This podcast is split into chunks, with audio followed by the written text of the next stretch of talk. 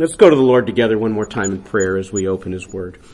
Almighty Heavenly Father, we thank you for this day. Father, I thank you for each one that is gathered together here. Father, we thank you for the opportunity and the freedom that we have to meet and to worship in a, in a public manner like this. And Father, we thank you for the blessed freedoms that we have in this nation and Father for your word that has gone forth throughout all the world. Father, we ask that you would continue to change hearts through your word and Father, we ask that you'd begin that work anew in each one of us as we in your word find direction, in your word we find hope and Father, in you we find strength and grace for each day. Father, we thank you that you never leave us, that you never forsake us. Father, that your presence is always near to hand. Father, we ask that you would give us grace that we might look to you, that we might call upon you every day, and Father, that we might give you thanks for each and every blessing in our lives. Father, we ask that you would be with us now as we look into your word, and Father, that you would apply it to our hearts and our minds, and Father, that you would speak to us through it, and Father, that you would uh, allow us to leave this place renewed and recommitted to you and to give ourselves to you fully. Father, we give you praise, we give you thanks in Jesus' holy name. Amen. I want to turn this morning with you to the ninth chapter of the book of Second Corinthians, the ninth chapter of the Second Corinthian letter. It's a text I haven't thought about for quite some time, and this morning it's very much on my mind. I pray that it's the Lord's direction that we look at this.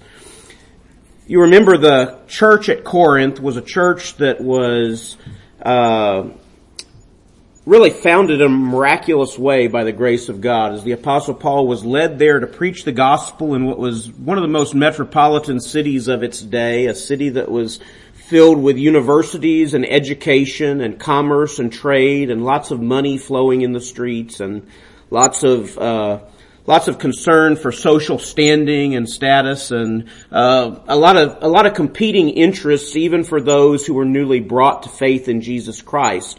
Being a Christian in Corinth was a challenge because there were a lot of competing interests. You say, well, that's true of every Christian, and that is true. The city of Corinth was very much uh, for their day like what we live in in our world today. There were theaters, there were universities, there were educated people, there were businesses to run and jobs to be performed and work to do. And the city of Corinth was a city that was a largely Gentile city with a small group of Jews, and the church was founded not only among the Jewish community, but also among the Gentiles. As a result, the church in Corinth was filled with problems. The First Corinthian letter addresses a number of problems, and they are vast. Their abuse of the Lord's Supper was such that they were having a, essentially a drunken feast in the name of worshiping Jesus Christ. Paul calls them to task for it. They had members of their church who engaged in sins that were so horrible, even the Gentiles were appalled by the works they were doing. And yet there was no action, no discipline taken in those matters. The church of Corinth is known today for the problems that existed. And yet God called them a church. And the apostle wrote a letter to them after he had been away for some time and heard of all the goings on. And he addresses them as the church of Jesus Christ. But in the second Corinthian letter, there is a positive statement made about the church at Corinth. In spite of all that was wrong, in spite of all that they had that was amuck among them, Paul writes in the ninth chapter and says, For as touching the ministering to the saints, it's superfluous for me to write to you. For I know the forwardness of your mind, for which I boast of you to them in Macedonia. Paul is writing here to remind them of the importance of giving financially, and specifically, he's going to send some brethren to them to collect some funds to care for the poor and the needy Christians of Palestine and Judea. This formed the foundation of Paul's final journey as he went through the various cities of Macedonia and then to Ephesus on his way to Jerusalem, delivering a physical gift a physical love offering for the saints who were persecuted and cut off from economic uh, stability there in Palestine. So he's writing to them in preparation for this and he's commending the church. He says, you are forward as touching the ministering to the saints. You're a very giving church, a very giving congregation. Now this morning I don't want to talk to you as a church about the need to give. I would say of this congregation here that you are known for your forwardness in giving and ministering. The church at Corinth is addressed in this way, and he says, I want you to be reminded of the importance of this before I send the brethren to you so that I won't have cause to be ashamed of my confident boasting in you. But I want to pick up our reading in verse 5 of this ninth chapter. Therefore I thought it necessary to exhort the brethren that they would go before unto you and make up beforehand your bounty, whereof ye had noticed before that the same might be ready as a matter of bounty and not as of covetousness. But this I say, he which soweth sparingly shall reap also sparingly, and he which soweth bountifully shall reap also bountifully. Every man according as he purposeth in his heart, so let him give, not grudgingly or of necessity, for God loveth a cheerful giver. And God is able to make all grace abound towards you, that ye always having all sufficiency in all things may abound to every good work. If we have a text this morning, it's this. God is able to make all grace abound towards you, that ye always having all sufficiency in all things may abound to every good work. We'll come back to our text in a moment, but what I want you to understand this morning is that there are a lot of ways of giving, and there's a lot of giving that's required of us. And for this church at Corinth, they were very forward in their giving, that is financially. They were known for their willingness to give financially. It helps that they were a wealthy city. And many of these members of the church were people who were involved in business and they had money. But as Christians, God doesn't need our money. God doesn't want our money. What He wants is our hearts. And He commands our hearts. And that's the message Paul has for this church at Corinth and for you and I today. It's important that we give, but we give it willingly, we give it bountifully out of our heart. Every man according as he purposeth in his heart, so let him give, not grudgingly or of necessity, for God loves a cheerful giver. We live in a world today where it's easier for Christians to give a little bit of money than it is to give a little bit of time. It's easier to profess faith in Christ and give money to the church than it is to give our time to attend church or our time to study the Word of God. It's easier for us to decide to throw money at a problem than it is to throw our hearts at a problem. And this was the situation at the church at Corinth. Now Paul is talking about physical needs, physical gifts. But what he's saying is even as I'm asking you for these funds, even as I'm asking you to give financially, I don't want it to be something that is a matter of covetousness. I don't want it to be a demand that is laid on you and you're giving because I'm asking. Um, you're giving because it's required. I want it to be something you've had time to think about, something you've had time to pray about, something you're prepared for, and I want it to be something that's given out of a heart that is open to the work of the Lord. Earlier today we talked about the blessing of bringing those who preach the gospel on their way.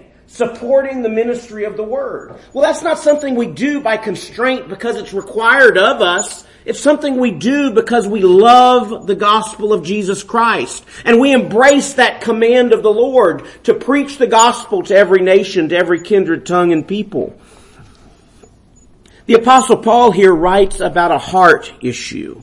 And he says, whatever we give of ourselves, as a man purposeth in his heart, so let him give, not grudgingly or of necessity, for God loveth a cheerful giver, and then he says this, God is able to make all grace abound towards you, that ye always having all sufficiency in all things may abound to every good work.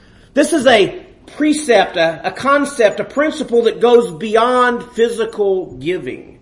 It goes beyond finances. And that's good because the church has been made up for most of history of a very poor and downcast people. Jesus Christ himself teaches this lesson when he tells us about a, a poor widow. A poor widow who has nothing She has nothing but one tiny piece of currency, one mite, enough for a day's food. And she takes that and she places it into the offering plate. She gives that to the service of God when she has nothing. And then he says a rich person drops in a great sum of money. Who's given more? Well, this widow has. Why? Because she gave all that she had. And what does your heart compel you to give in the Lord's service? What does my heart compel me to give? Again, I'm not talking about money. I'm talking about that precious commodity, time. Those precious things we desire, our priorities, what's important to us, what's most important to me. Well, let me remind you, whatever's most important to you, that's what you worship. And that's the idea Jesus is presenting when he says you can't love God and mammon, God and money. Well, the principle's bigger than money. You can't love anything as much or more than you love God without wholly abandoning God and your faith in Christ. So when you and I claim a profession of faith, when we claim to be Christians, the question is, is he what's most important to us? Is his service most important? Well, it doesn't take much more than looking around to see there's a lot of people who have other priorities in their lives. And maybe that someone is sometimes me. When we're challenged to serve God or to serve our own selfish desires, how often do we choose self over God? How many times have you had this nagging feeling you need to open your Bible? You need to read the Word of God. But you have friends who want you to go do something with them.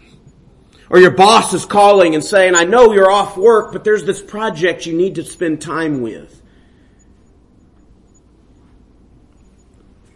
Or maybe you say, I'm gonna turn on the TV for a minute before bed. And three hours later, you're still watching the news or some entertainment. Where's your priority? What's valuable to you? And, you know, there's a lot of good things we engage ourselves with. It's good to work to support a family. It's good to labor with your hands to have finances to support the church and to support the needs of others and even to support the proclamation of the gospel. Those are all good intentions, but they amount to nothing if they get between us and God himself. You say, I only have so much time. So many hours in the day. There's only so much I can do or accomplish. The responsibilities that devolve upon each individual today are beyond belief. The expectations that we have for ourselves or that others place upon us, they're daunting and in many ways they're impossible. Every moment is valuable. So what do we do? God is able to make all grace abound towards you. That ye always having all sufficiency in all things may abound to every good work. The problem is whatever we put off, we say I'm going to do these other things first and I'll get to that later. We never get to it. And that's why Jesus Christ commands that we put Him first. What does He say? Seek ye first the kingdom of God and His righteousness and all these other things, they'll be added to you. Seek ye first the kingdom of God. The principle of first fruits giving set up in the Old Testament scripture is there for a purpose to show us the reality. What is that? That if you give to God first, you're going to be provided for. The rest will take care of itself. It's going to be okay. David wrote a long time ago of his own experience, his own knowledge. He said in the 37th Psalm, I have been young and now am old. Yet I, yet have I not seen the righteous forsaken, nor his seed begging bread. What's he saying? He's saying God takes care of his own. we can trust Him to provide our needs. When Jesus came preaching the gospel, it was a challenge to people that meant if they followed Him, their entire lives would be turned upside down. You remember the, the blind man in John chapter 9, the man who was born without his sight? Jesus gave sight to the man. And this miracle was known by all, and the man was called to account for it, and the, the rulers were demanding of him, how did you get your sight? And he tells them over and over again, well, this man named Jesus, he, he spit on the ground and put clay on my eyes and told me go wash, and I washed, and now I see. And over and over again they asked him, how did this happen? What do you say about this man? And of course he had that great profession at the end where he said, you know, I don't know whether he be of God or not, but what I do know is I was blind and now I see. But in the midst of all of that, they called the man's parents to give account. They said, is this your son who was born blind? Whom ye say was born blind? What the parents say? They said, yes, this is our son, but as far as by what means he now seeth, we know not. Ask him. And the scripture tells us they did this because they knew that anyone who confessed Jesus Christ would be cast out of the synagogue. They'd be cast out of their society. It was a hard thing to follow Jesus Christ. So Jesus sent forth his disciples preaching the gospel. He said, go into every village, every town, every city, and you go and you tell the things that I've told you. And if you go into a house and they receive you, then you let your peace be upon it. And if they receive you not, you shake the dust of your feet and you walk away. But in the midst of all of that, what does he say? He says, following me is going to require leaving some things. And if following me means you leave houses or lands, or fathers and mothers, or sisters and brothers, if leaving me, if following me means leaving everything that you have, he says you'll receive manyfold in my kingdom. Fathers, mothers, sisters, brothers, houses, lands, everything that you have need of, and eternal life.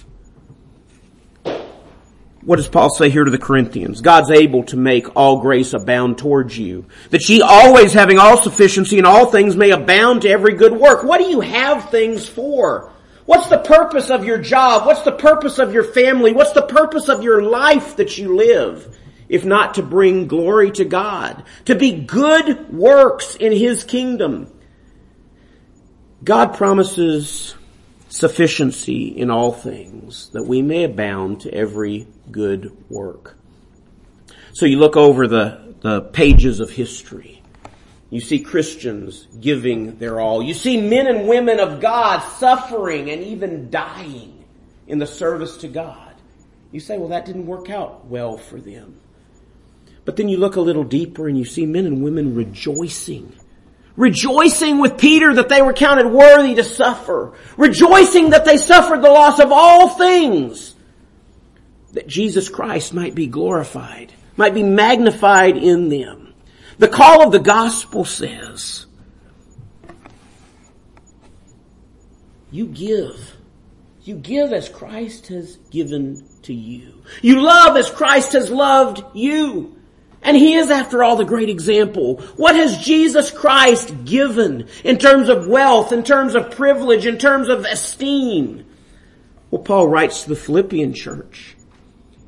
And he says of Jesus Christ, he says, let this mind be in you, which was also in Christ Jesus. Who did what? Christ Jesus is God. Christ Jesus was found in the form of God, the very person of God. Let this mind be in you which was also in Christ Jesus, who being in the form of God thought it not robbery to be equal with God, but made himself of no reputation, and took upon him the form of a servant, was made in the likeness of men. And being found in fashion as a man, he humbled himself and became obedient unto death, even the death of the cross. What did Jesus Christ lay aside in his condescension? He left heaven itself. He left the right hand of the Father on high. And he stooped down to be born in a lowly circumstance.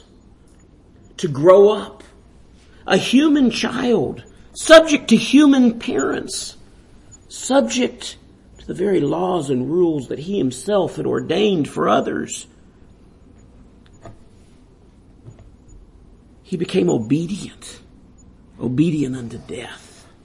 And Jesus Christ displays this again and again in his earthly ministry. He says, the foxes have holes, the birds of the air have nests, the son of man hath not where to lay his head. And Jesus entered into a life of essential poverty. Now there were those who traveled with him, who carried the bag. There were people of wealth who gave of their substance. And what did Jesus do? He, he gave it away.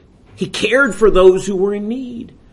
So much so that when it was time to pay taxes, what did Jesus do? He said, go and draw some fish out of the sea. And you'll find in them the money needed to pay the taxes. Jesus Christ gave until he could give no more. And all of that pales comparison to the real gift of the Savior. The Savior gave His life. And He makes no bones about it. What does He say? He says, the good shepherd giveth His life for the sheep. He says, you are my friends. I've called you friends. Greater love hath no man than this, that a man lay down his life for his friends. So Paul writes to this church, the Holy Spirit writes to the church and to you and me, and says, I don't command of you that you give, not under duress, not under any command or rule. There have been some arguments in churches in times past and maybe even presently about the question of tithing. Set forth in the Old Testament. A tenth of all that you have shall be given unto the Lord. There's been argument. Is tithing required in the New Testament church today? I would argue the New Testament scripture says there's no need for tithing. Because a New Testament Christian gives so much more than that that that doesn't even come into question. Because if you understand what the Lord Jesus Christ has given for you, you're going to give your all. Again, I'm not talking just about money. But in the New Testament church, if you remember after the day of Pentecost when God's presence was felt and known in a visible way, when, when people's hearts were turned to God and they were brought to a place of acknowledging their, their true sin and their true deserts, and they turned to God from idols to serve the living and true God in such a very real and manifest way, what happened? The house of God, they had all things in common. They shared one with another so much so that men such as Barnabas came and took all that they had and sold it and laid the money at the apostles' feet does that mean you should give everything? You should financially bankrupt yourself and turn it over to the church? No. But your heart, your desire should be to give your all to Jesus Christ, to His kingdom, to His people. And Paul says, He which soweth sparingly shall reap also sparingly. He which soweth bountifully shall reap also bountifully. When we ex- examine our own lives and we examine the existence of the Christian witness today. And we wonder why is there so little manifest fruit? Why is it so little evident that there's any real revival in the streets or that there's really any impact in the lives of the Lord's people? Where's the bounty? Are we sowing bountifully?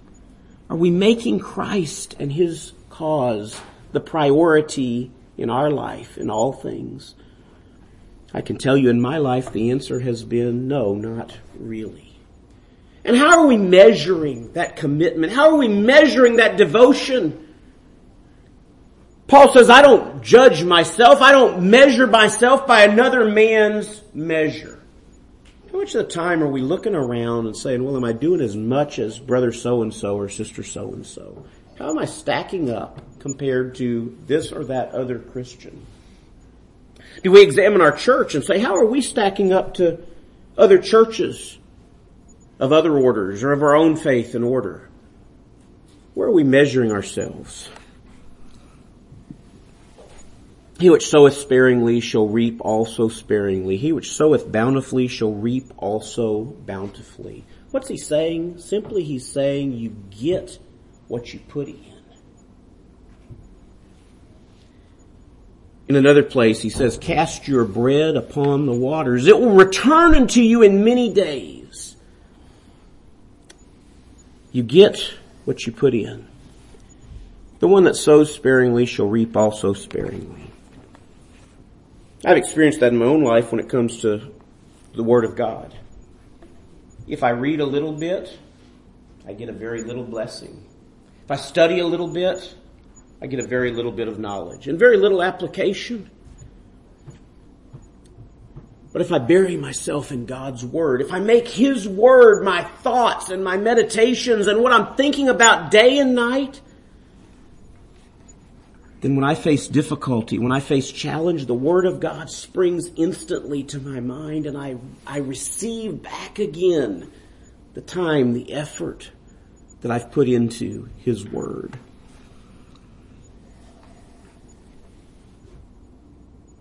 We can buy Satan's lies. Say there are other priorities. There are other things more important. And we can sacrifice what we know is good for something else that in the moment seems more important or seems better. But all too often at the end of the day, we're left with nothing. Because there's one treasure that is valuable, and that treasure is Jesus Christ. And if we put Him first, if we seek Him first and His righteousness, all these others will be added to us.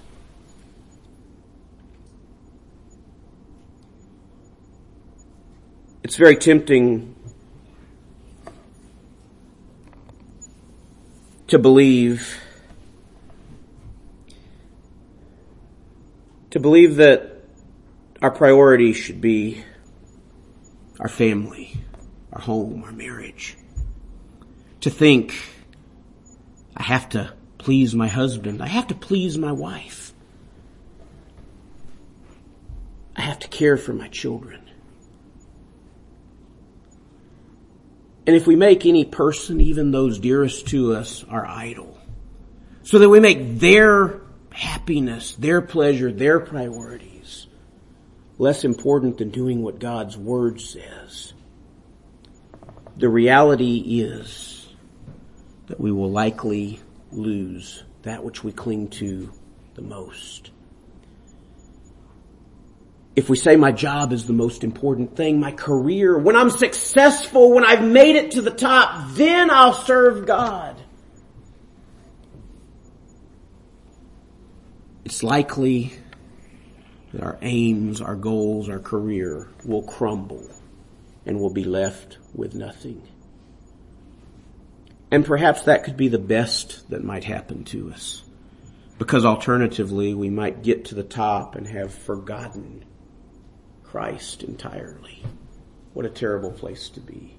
Jesus tells us the story of a man who said, I'm going to labor, I'm going to work, I'm going to grow my business, I'm going to build bigger and bigger barns, I'm going to store up wealth, and then I'm going to kick back and I'm going to enjoy life, I'm going to take my ease. And what does Jesus say? Thou fool, for thou knowest not that this night your soul will be required of you. We don't know that we have tomorrow. So we can't put off to tomorrow the service that God commands today. So how are we going to make it all work? We have this life. We have to live. We have responsibilities. We have challenges. We have all of this piled upon us. Being a Christian is about trusting it's about a sovereign God who holds all things in his hand. A sovereign whom nothing escapes and nothing surprises. And being a Christian is about trusting Him. We're all familiar with the scriptures. In the eighth chapter of Romans, we're told if he spared not his own son, but gave him up freely for us all, how shall he not with him also freely give us all things? Do you believe? Do you believe that Jesus Christ died for you, that he gave his all for you? If the answer is yes, then you must believe that he will give you all that you stand in need of. God is able. Do you believe God is able? Yeah, Paul's talking here about physical giving, about money. But the principle goes so far beyond that. God is able to make all grace abound towards you, that ye always having all sufficiency in all things may abound to every good work. You say there is, you say there isn't enough time. God's in control of time. You say there's too many tasks that are piled on my plate. And I'm the only one that can do them. Serve God first.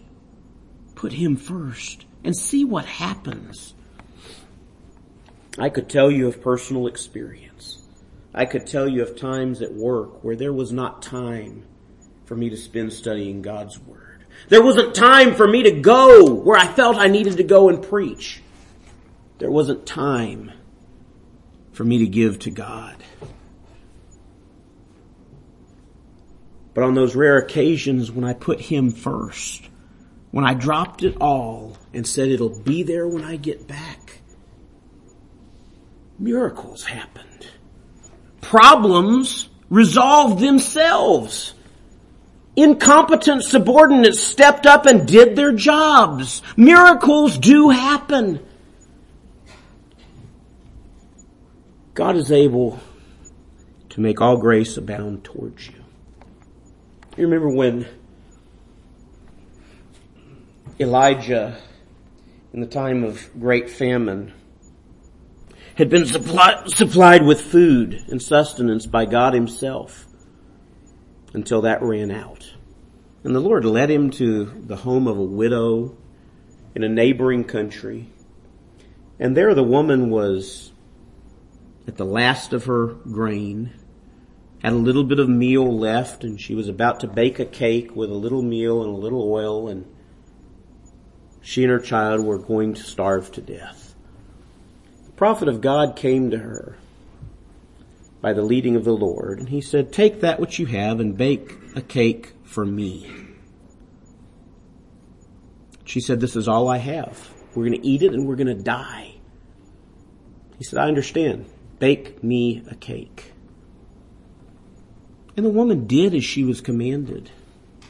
It made no sense. There was no hope there. And what happened? Well, she dumped out all of her meal and there was a little bit of meal left. And she did that again and again and again. And the meal never ran out. And the cruse of oil was never empty. Why? Because my God is able. And the same God is still able today. That ye always having all sufficiency in all things. What he doesn't say is you'll always have an overabundance in all things. And that's on purpose. Serving God is not about having everything visible that we need for the future. We're not commanded to do that. In fact, we're really not allowed to do that. If a Christian has his finances padded so that he's financially secure for the rest of his life and for generations after, that should cause one to examine oneself. God is able to abound towards you that you always having all sufficiency. You may abound to every good work. As it is written, He hath dispersed abroad. He hath given to the poor. His righteousness remaineth forever. This is David describing the, the nature, the character of a righteous man. In Psalm 112, he speaks of those who delight in the commandments of God. His seed shall be mighty upon the earth. The generation of the upright shall be blessed. Wealth and riches shall be in his house and his righteousness endureth forever. He shall not be afraid of evil tidings. His heart is fixed, trusting in the Lord. His heart is established, he shall not be afraid till he shall see his desire upon his enemies. He hath dispersed, he hath given to the poor. His righteousness endureth forever, his horn shall be exalted forever. This is a description of the righteous, this is a description of the church of Jesus Christ. Where does this come from? This ability to disperse. This ability to care for those in need. It comes from the God who owns all things. The God who will see that ye always have all sufficiency in all things to abound in every good work.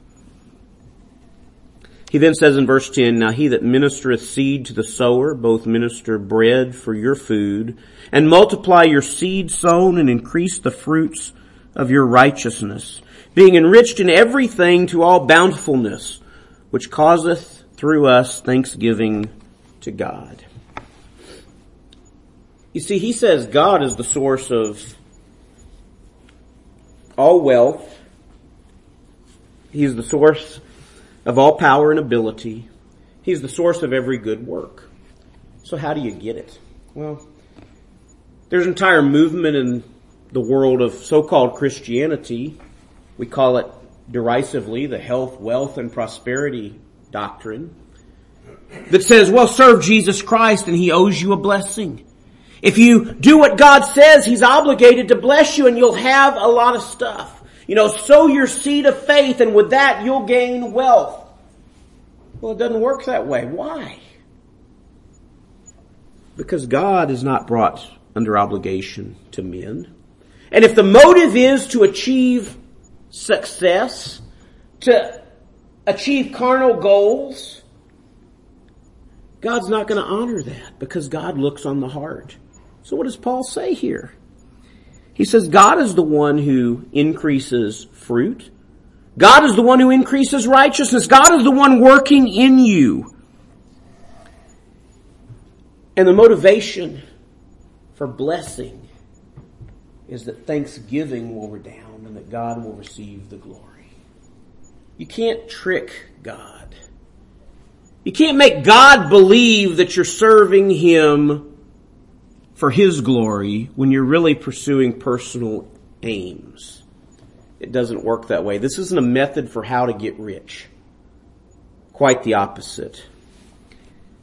This is an instruction to trust God and to give God thanks for what you have. What do you have today? You have a job? Thank God for it. You have a family? Thank God for them. You have a little bit of knowledge. Thank God for it. Paul writes to the same Corinthian church and he says, you're boasting in what you have.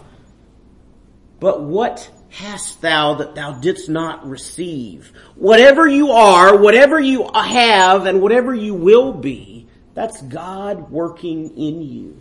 And He's doing it for one reason, so that you can give Him thanks and acknowledge Him in it. And that's the message to this Corinthian church. Yes, they have wealth. And Paul's admonishing them, give it away. Why? Because your trust is not to be in riches, but in the God who authored those riches. And God is able to make all grace abound towards you. he concludes this chapter in this way. For the administration of this service not only supplieth the one of the saints, but is abundant also by many thanksgivings to God.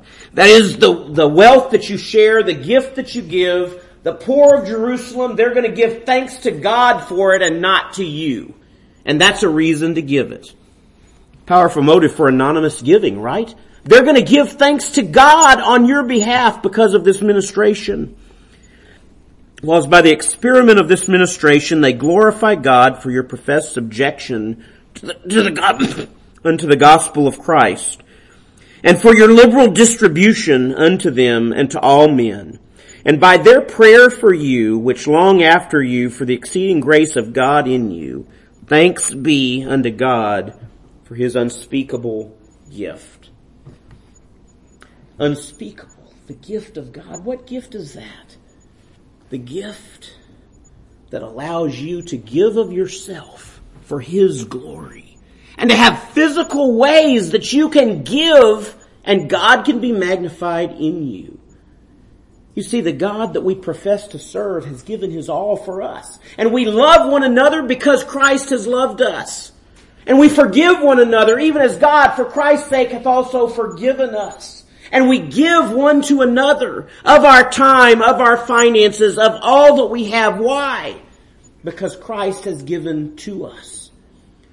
And that's a blessing that we have of God. This unspeakable gift that we are able to return something to God. We're able to return praise to God for His riches to us in Christ Jesus. So the message to this church is, don't give covetously. Don't give grudgingly, saying, I know I ought to do this, but I don't want to. I know I should give this time of mine to God's service, to His Word, to His people, to His church. But I've got other things that really need to be done. You know, the Word of God says to set aside at least one day of the week to His service. The Word of God tells us this clearly. And as Christians, we observe the first day of the week as a holy day for the Lord. But you know, if I just give that day of extra labor, I can get ahead at work. If I just make that a priority. Or maybe I have an opportunity for a job or for some form of happiness if I move to a place where there isn't a church of God that meets. And I know the Word of God says forsake not the assembling of yourselves together, but this opportunity, it's so great. Surely the Lord will bless me in this opportunity. And surely later I'll be able to return praise to Him. Don't give grudgingly. Don't give selfishly. And don't give sparingly. Holding back. You remember the story of Ananias and Sapphira. When the church at Jerusalem was moved to give and Barnabas led the way, giving all that he had. Other people followed suit. And the church was moved as a whole to sell all that they had and have all things in common. And there was a couple who were apparently fairly well off. At least they had multiple pieces of property. Ananias and Sapphira by name. And they sold their property. They sold what they had. And they took the proceeds of it, the money they had from it, and they came and they laid it at the apostles' feet. But not all that they had. Only half. They held some back. They gave sparingly. But the communication to the apostles was, we're doing just like everyone else. Here's the money we have from our sale of our property. And the Holy Spirit revealed the truth. The apostle said, is this all that you have? Yes. Boom. He dies. Slain by the Holy Spirit. Why? He lies to God. He's giving sparingly. His wife comes and does the same. The Holy Spirit strikes him down that all men may fear. Don't give grudgingly. Don't give of constraint. Don't give sparingly. Understand, he that soweth sparingly shall reap also sparingly. Every man according as he purposeth in his heart so let him give. We're all familiar with that statement, with that text. What does it mean? As a man purposeth in his heart. Well, certainly that is something other than a hard fast line that says this is how much you ought to give. How often is your first thought, I don't think I want to give anything. And then later you talk yourself into giving a little bit more. That's never happened to me, not once. I hear of a need. My initial thought is to give more. I remember when Brother Jeff first was contacted by a brother in the Philippines and began to prepare to go to the Philippines on that first journey. I remember talking to him about it and hearing him talk of it. And I remember just having this overwhelming desire to go with him on that journey, to support that work, to be a part of the work God was doing in the Philippines. But at that time in life, I had a whole lot on my plate. I wasn't in a position to, to do that, it didn't seem. And I certainly had a lot of plans for how I was going to serve God. Preparation I was going to undertake, education, was starting a job, and I had a lot of reasons why not to make that decision. And I didn't go. And the work went on just fine without me. But my initial purpose was to pour myself into that work and that ministry. And I talked myself out of it. I had lots of plausible reasons. There have been other times in life when similar things have happened. Opportunities have presented themselves. And in my heart, I've known what was right. But I've held back. I've justified another course. There have been times when opportunities have come to help individuals with needs. And my initial thought was to essentially give all that I had. And then I drew back. That's unreasonable. That's unreasonable. How am I going to live? How am I going to care for myself? How am I going to care for my family? I can't do what I want to do. What does the Lord say? Every man according as he purposeth in his heart, so let him give. Not grudgingly or of necessity, for God loveth a cheerful giver. That widow gave her only mite.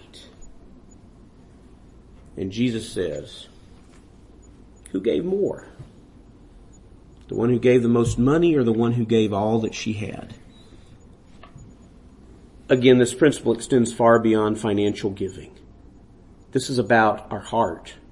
It's about our commitment. It's about our love, not for people, not for the church, but for Jesus Christ himself. How much is too much? According as he purposes in his heart, so let him give. Give what God commands of you. Give your heart, your service, your commitment to him. And understand that God is able to make all grace abound towards you.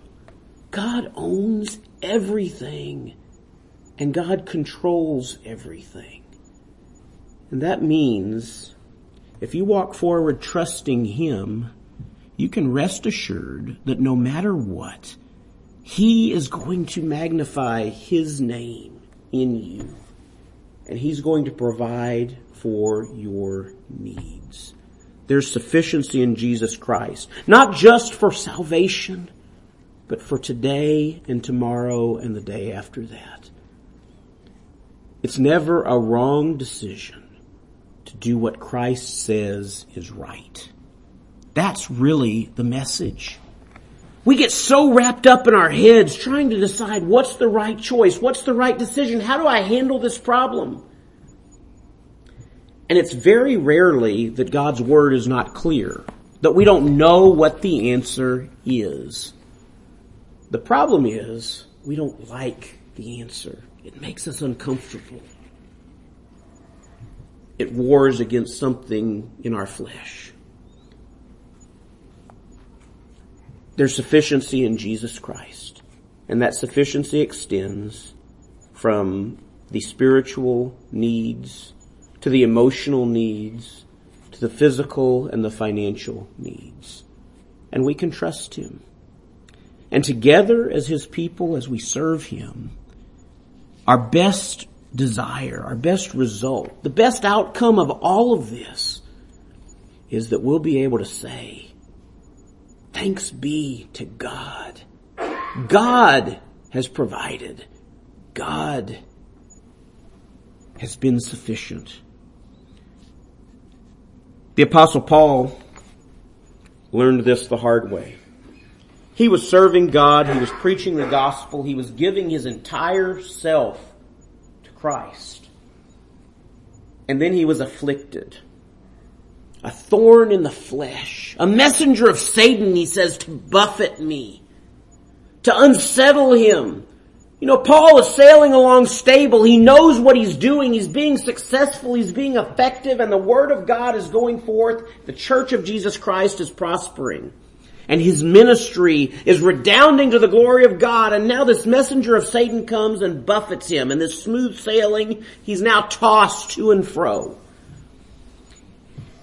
He prays to God. Remove this thorn from my flesh. Lord, just set things back on an even keel. Fix this problem. Three times he begged God, deliver me, deliver me. I'm being hindered by this weakness that has come upon me. And the Lord answered his prayer, his plea, his cry. Lord answered and said, My grace is sufficient unto thee for my strength is made perfect in weakness. What was that message for Paul? It was when you're at the end of yourself and you don't have the ability, you don't have the strength, you are now weak, you're right where I want you to be. Because my strength will shine forth in your weakness. So we're overwhelmed with responsibilities, with challenges, with requirements. There's not enough hours in the day. There's not enough, there's not enough money at the end of the month.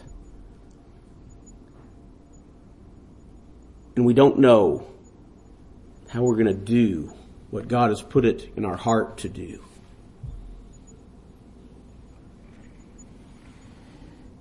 God says, my strength is made perfect in weakness.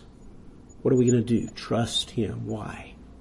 My grace is sufficient unto thee. He's able to make all grace abound to you. In all things, sufficiently. We spend far too much time in the church of Jesus Christ talking about what we would do if circumstances were differently or what needs to change so that we can serve God effectively, so that we can do the work He's given us to do. But all of that presupposes that God is not satisfied with our circumstance. That God is not aware of our circumstance or that God can do nothing about our circumstance. And oh, if we only had different circumstances, then we would be able to be so much better at serving God. But see, God's sovereignty is a principle which should teach us that our circumstance is what it is because God is pleased for it to be exactly what it is. So what then? What then? Our God is able. He's able in this circumstance, right here, right now, to abound to you and to me. To give us sufficiency that we may abound to every good work. We can't blame God for our lack of good works. Our lack of service, it's not God's responsibility. That adage that Brother Zach is so fond of quoting. For all the good that I do, God gets all the credit, all the glory. for all that I don't do that I should, I get all the responsibility, all the accountability. That's so true. Because our God is able. What a blessing that is because that means if I turn to Him today, if I go to Him and I pray to Him and I seek Him and I commit myself to serve Him, I know that He is not only able but willing and He will abound. All sufficiency for all things that I might abound in good works that I might magnify His name. And in the Church of Jesus Christ, if we will put Christ first, if we'll magnify His name in our lives, in our congregations, then we will not believe the work that God will do in our days. He says, I'll work a work in your days that you will not believe. And God is still able. He's still on his throne. Thank you for your attention and for your prayer this morning. I pray the Lord will bless his word and apply it